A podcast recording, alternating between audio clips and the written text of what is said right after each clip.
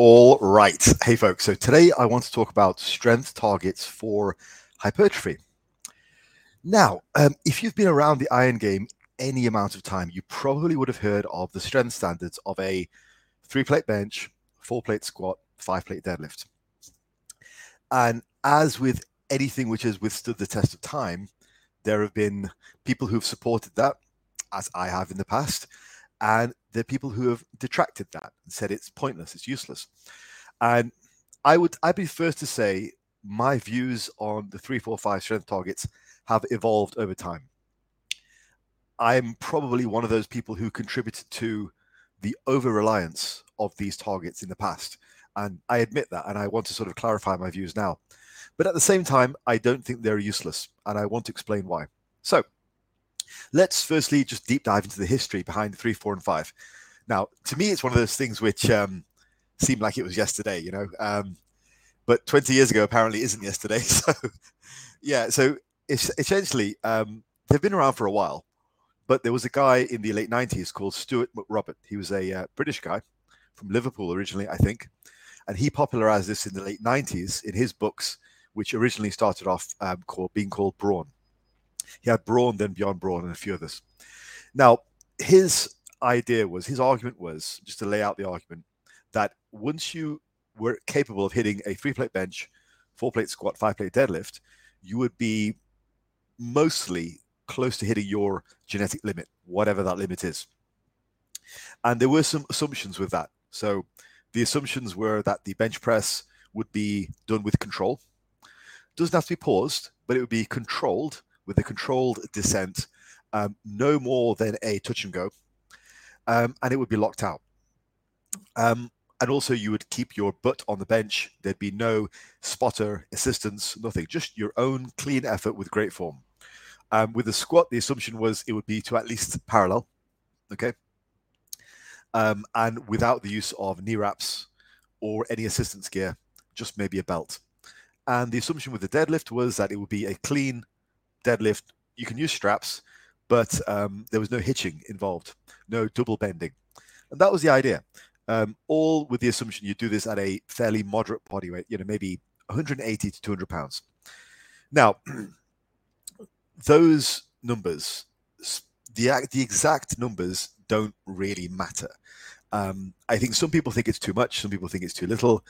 Um, other people just think it's completely useless, but you know, we'll go into that today the fact is, the exact numbers are unimportant. So don't get hung up on those too much. Um, a few reasons why. Firstly, nowadays, most people don't really predominantly use those barbell lifts as markers of progression. They will use a lot of machines as well. Like there are hammer strength machines, um, all kinds of other brands which are really good.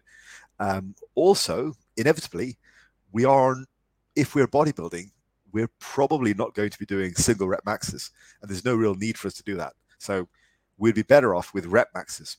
Then there's a question of how many reps, but um, you know that would probably be a better idea.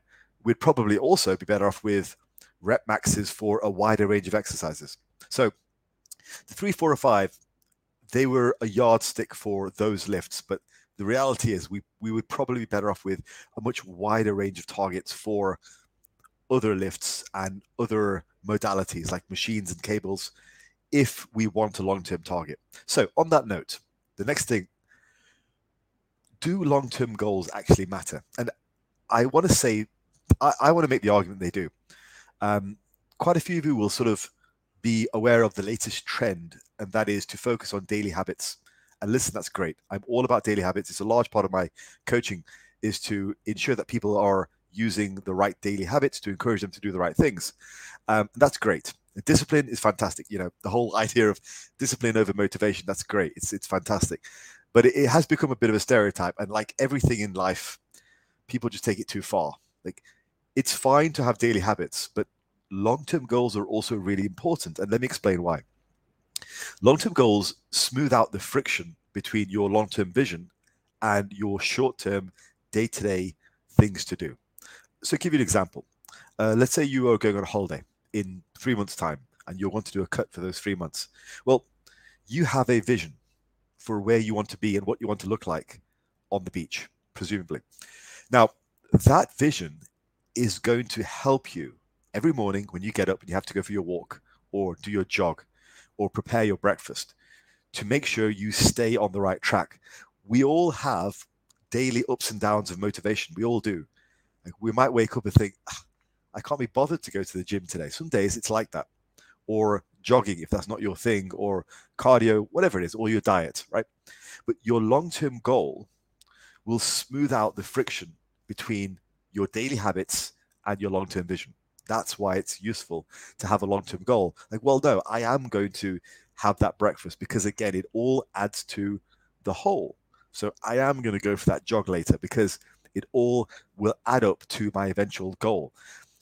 Daily habits can be very prone to the fluctuations that we have of mood and motivation and busyness. But if you have a long term vision, you always are aiming for that vision. That will help you to just smooth out the um, the arguments you might have in your in your mind about doing those day to day tasks which you know are going to support your overall goal. So I will argue that long term goals matter, and it's somewhat unfair to say that long term goals don't matter and it's all about daily habits. I think that's a bit unfair, and like with everything, the pendulum starts to swing too far in one one direction. So long term goals are important. Yes, it's important to um, fill out your rep ranges. It's important to get the most out of every weight, to to do the weight correctly. You know, lift the weight correctly. It's very important. But having a long term vision is also important too. Now, on that note, I'm just going to cover a bit of a detraction that I always see in the comments when we discuss these types of things, and that is the um, the similarities between the short kings and the tall chads. Right, both of you guys, the short kings and the tall chads, you actually have quite a lot in common, because inevitably in the comments there's going to be, or there has been in the past, a bunch of short kings who say, "Look, I'm shorter, I'm lighter, there's no way I should be able to lift those weights. And there's going to be a bunch of tall chads who come in saying, Look, I'm taller. My limbs are longer. There's no way I'm going to be able to sink the squat that low or bench press that much with these arms, right? Or lift a deadlift that high because I'm so tall. You guys both have a lot of things in common. Um, and that is your excuses. so uh, basically, I want to just tell you, you're both right in a sense, because like as you'll see when I summarize the argument, it's not really about the numbers. It's more about why we have a long-term vision. What are we pushing for? So, what exactly is the point of all this? The point is, I would say three things. The point is, these numbers, or any numbers, any long term goal, it focuses on getting a lifter to really maintain in their heads this need to get progressively stronger. That's the first thing. Now, you might say to me, well, Faz, surely we've had all this discussion about getting stronger is not the uh, the goal. Yeah, I get you. But the second thing is you have to get stronger under specific circumstances, and that was the um, culmination of a video that I made, which was called um, I think it was strength progression for hypertrophy. But the video laid out my views on that because again, I don't want you guys to go over on one side of the pendulum too far. Like, yes, just chasing one rep maxes is probably not a great idea for hypertrophy. But at the same time, nobody got big by being weak. It's not how it happens. So the idea is you have to do those lifts. This is the second point. The first point is it focuses the lifter on getting progressively stronger. The second point is they get stronger under specific conditions. These are what you might call progression criteria. So, why would I go up?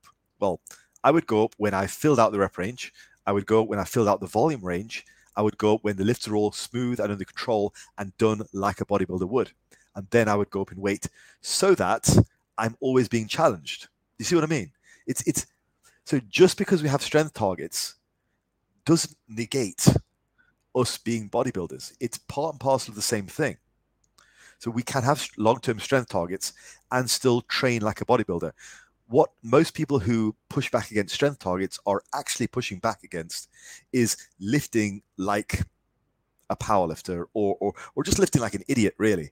Um, because even power, actual powerlifters, like I used to be one, are technicians when it comes to form. So it would be unfair of me to say lifting like a powerlifter because actually a lot of powerlifters are very sensible about their lifting and their progression criteria is actually very sensible too, just like mine was.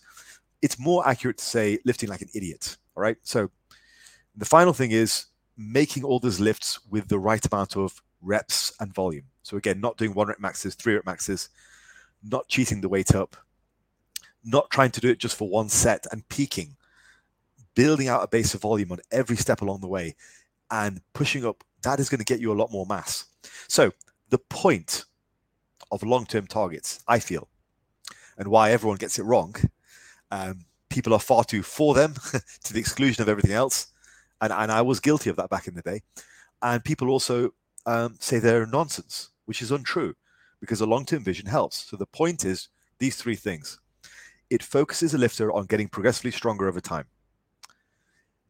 And the second thing is doing that under specific conditions which which are um, an artifact of training like a bodybuilder.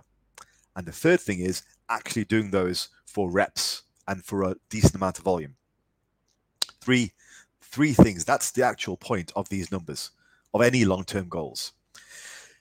Now, just to go back to what we were talking about earlier about um, whether these numbers are actually um, appropriate, let's just have a reality check.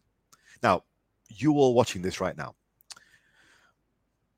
think to yourself, and to be honest, even write down in the comments if you like, how many times have you in person with your own eyes seen a three plate aside legitimate bench press done under control with the butt on the bench without spotter assistance. Excuse me, without spotter assistance. And let's let's throw another caveat in there. How many times have you seen that done by a guy with a reasonable body weight, like 200 pounds, give or take, you know, 20 pounds? as well as that, how many times have you guys seen a legitimate 400 pound squat? That is to parallel or below, just belt, no knee wraps, no knee sleeves, no spotter assistance. And finally, how many times have you seen a legitimate five plate deadlift done with no hitching? I would say in the gym that I go to, there are a few strong guys. I have not seen any one of them do that legitimately without assistance. The bench is probably the, the closest they've come. But the squat and deadlift are nowhere near. Nowhere near. Nobody has any interest in handling those kind of weights on the squat. So I would argue the numbers are actually pretty good. They're a pretty good representation of top tier um, development. I would also say one note on that: what you see on YouTube, like you see guy, you see youngsters now I mean, there's there's was it Sam Shethar recently pulled well over 800 pounds, phenomenal. I, I think he's pretty young. Um, what you see now is this wider pool of genetics on on YouTube because we are seeing a greater number of people being involved in a sport. Now, people misunderstand that. They think what's actually happening is the standards are getting higher. That's not what's happening. Right. What's actually happening is there are more people involved, information is getting better, so the freaks, the outliers, are more prominent. But by that same token, there are also more people on the other end. So the, the whole bell curve is bigger. There are more people in the field. Now, there are more people than ever on the outskirts, on the on the side of being very, very advanced, very elite. More of those people, more freaks.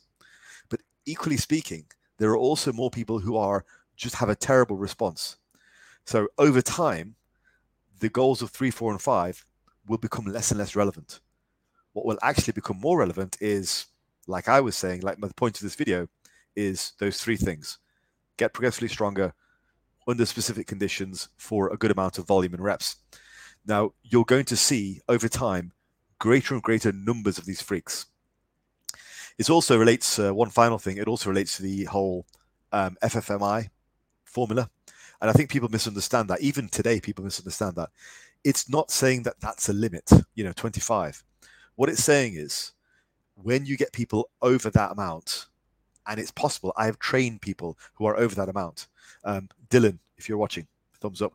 Um, I know people and I've trained people who have broken the Natty formula. That doesn't mean the Natty formula is nonsense, right? It just means in this bell curve, we are seeing more freaks on either end. The really genetically advanced guys and the really weak guys, we're seeing more on that end because there is a wider pool. And if somebody breaks the 25 FFMI, it doesn't mean they're definitely on drugs or the formula is rubbish. It is the exception that proves the rule. Have you guys heard of this phrase? The exception that proves the rule. Because when I look at Dylan, when he shows me his his lifting um, videos, he is a monster. if he lives um, down in Kangaroo Land, but if him and I were to ever actually meet in person, he would dwarf me. He's a monster, and that's why it proves the rule, the 25 FFMI rule, because anyone above that is just so spectacularly large and strong that it makes the rest of us look very average, which we are. Okay, so um, just to give my final thoughts on this, I would say the three, four, and five targets, um, they're reasonable targets because on average, we don't see many people in person, the average guy, hit those numbers in any commercial gym. Yeah, never mind about YouTube for a second. Remember, the freaks are on YouTube. That's they are compelled to make videos because they are freakish, and people want to see that. It gets good views. But the average guy will that will be a great target for the average guy. And the second point is the actual numbers don't really matter. Okay, they would be far better off as rep maxes for different exercises and for various machines. What actually matters is these three things. The first is that we are aiming to get progressively stronger. Second is we do that under specific bodybuilder centric conditions. And the third thing is we do that for um, a moderate to high amount of reps and volume. We're not just going for one rep maxes or even just five rep maxes. We are doing it for a range of volume. Okay. Hopefully that has helped to progress the argument forward. I do think long term goals are important. I think they help to smooth out the friction between your day to day targets and your long term vision. I don't think they're entirely pointless um, for the reasons I've said in this video. But at the same time, I think there needs to be a lot of nuance with with the three, four, and five. Right, folks, let me know what you think, and I'll speak to you in the next one.